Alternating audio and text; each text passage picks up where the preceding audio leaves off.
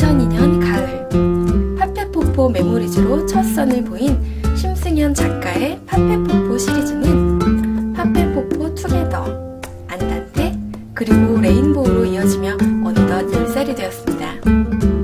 그리고 이제 5번째 이야기, 파페포포 기다려가 새롭게 출간되어 관심을 끄는데요. 3년 만에 다시 돌아온 파페와 포포를 만나보겠습니다.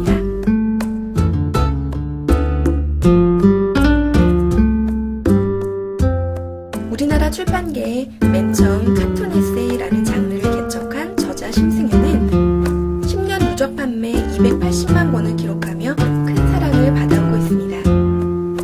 2009년에는 대한민국 컨텐츠 어워드 만화부에서 대상을 수상하기도 하였습니다. 또한 파페포포 시리즈는 일본, 중국, 대만 등에 진출하며 출판 한류를 이끌고 있기도 합니다. 이번 5번째 이야기는 기다림에 대한 주제를 담고 있습니다.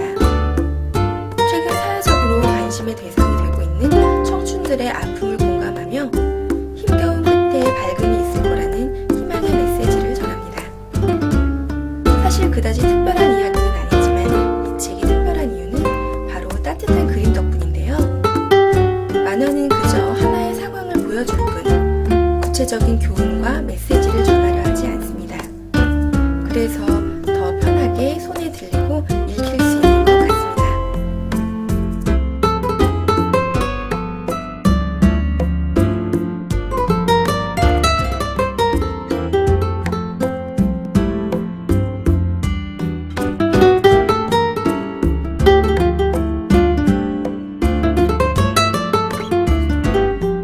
파페포포 시리즈는 그저 그림 만화를 보는 재미만으로도 그 값어치가 충분하겠지만 여기에 감성 가득한 글도 담겨 있습니다. 빼곡한 글자가 담긴 책을 읽기 싫은 분, 하지만